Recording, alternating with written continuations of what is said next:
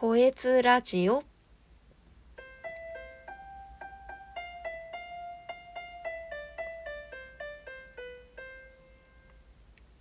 こんにちは、こいつです。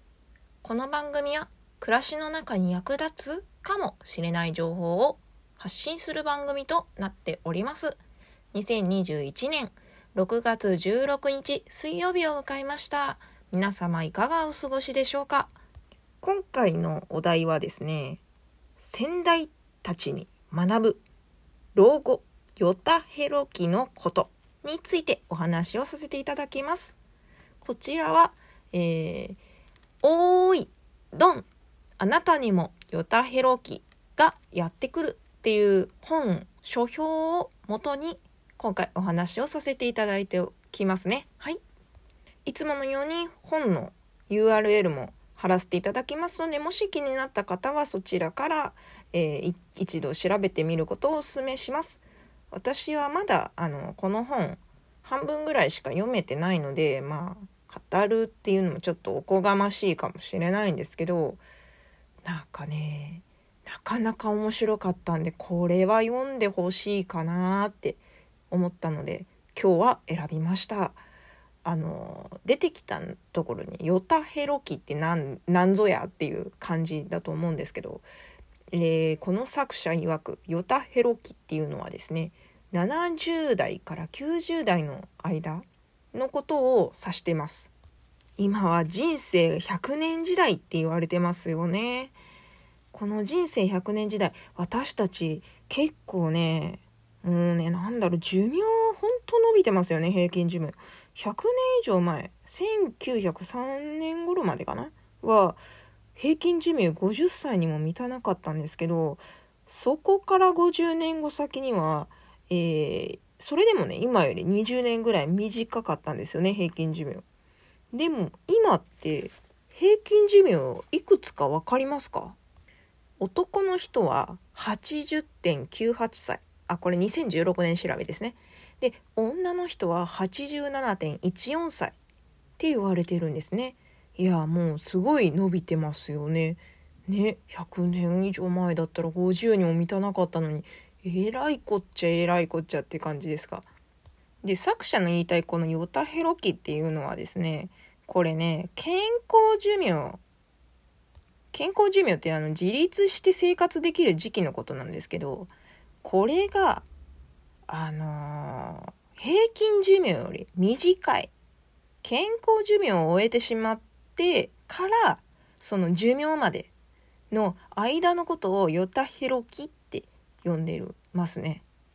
まあ言ったら介護が必要だったりもう病で動けない寝たきりみたいなそのヨタヨタヨタヨタヘロヘロヘロヘロしてしまうっていうそんな時期のことを指してます。これね男の人の健康寿命って、まあ、2016年調べなんですけど72.14歳。健康寿命より9年も差があるっていう。健康寿命と平均寿命9年差があります。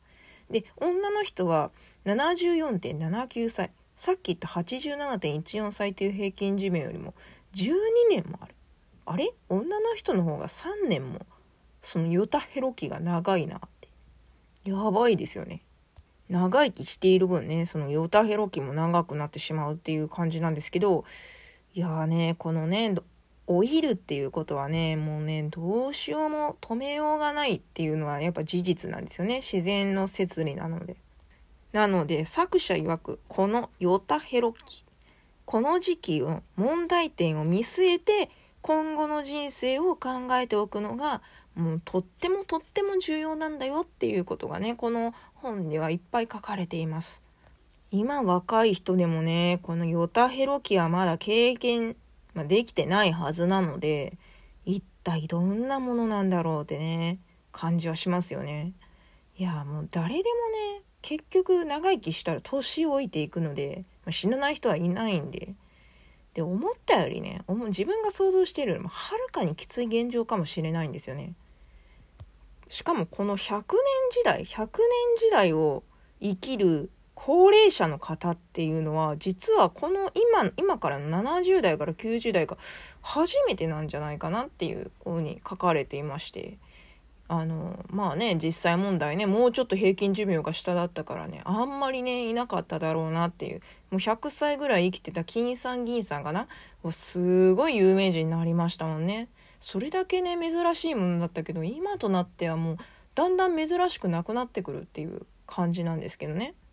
その実例前例がねまだないんですよね。その珍しくなくなってきた人たちが100歳を超えて生きるっていうその前例がまだあまりないということで。では問題。そのヨタヘロ期を迎える。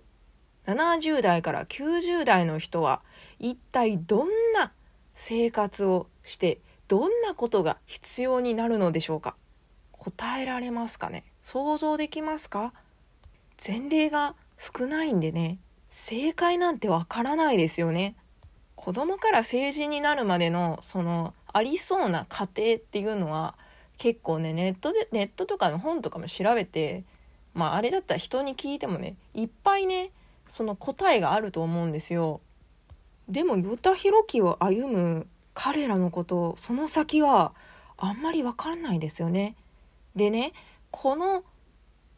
彼らの存在は本当ないがしろにしてはいけませんよ。この老人って言っていいのかな。まあ老人。うん。後期高齢者の皆様をないがしろにしてはいけません。いやもう彼らの姿はですね私たち若者の未来の姿とも言えるんじゃないですかね。だからねこれ70代から90代のヨタヘロ期がやってくるよって書いてるんで結構ね高齢者向けの本かなって思うかもしれませんけどこれ多分若い人見た方がいいんじゃないかなって思いました。だって私たちの時ってもう普通に100年時代当たり前みたいになってるかもしれないんですよ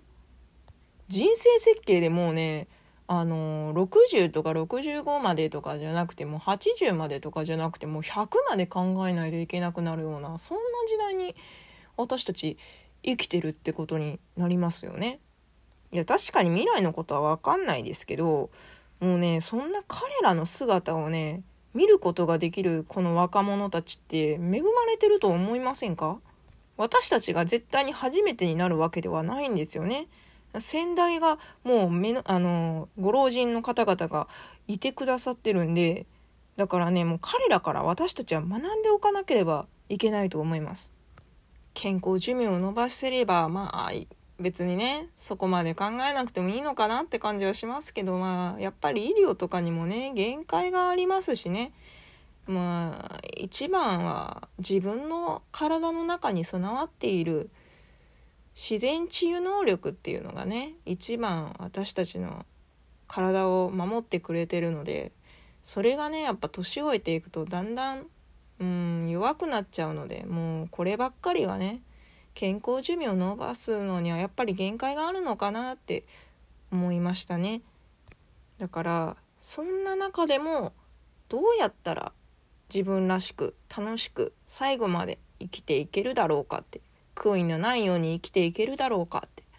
そういうことを今のご老人の方々を見て学んでああ自分の時はこういう感じで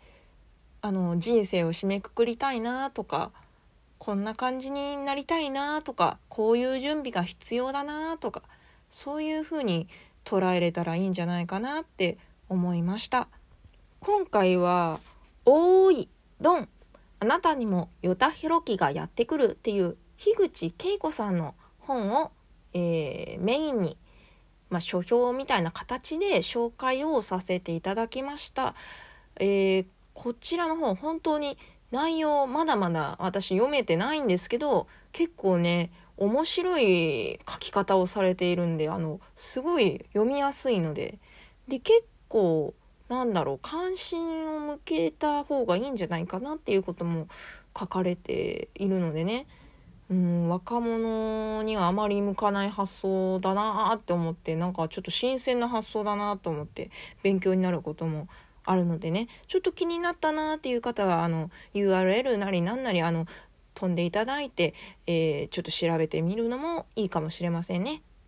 はい。少し長くなりましたが、今回はここまでにさせていただきます。それでは、声通でした。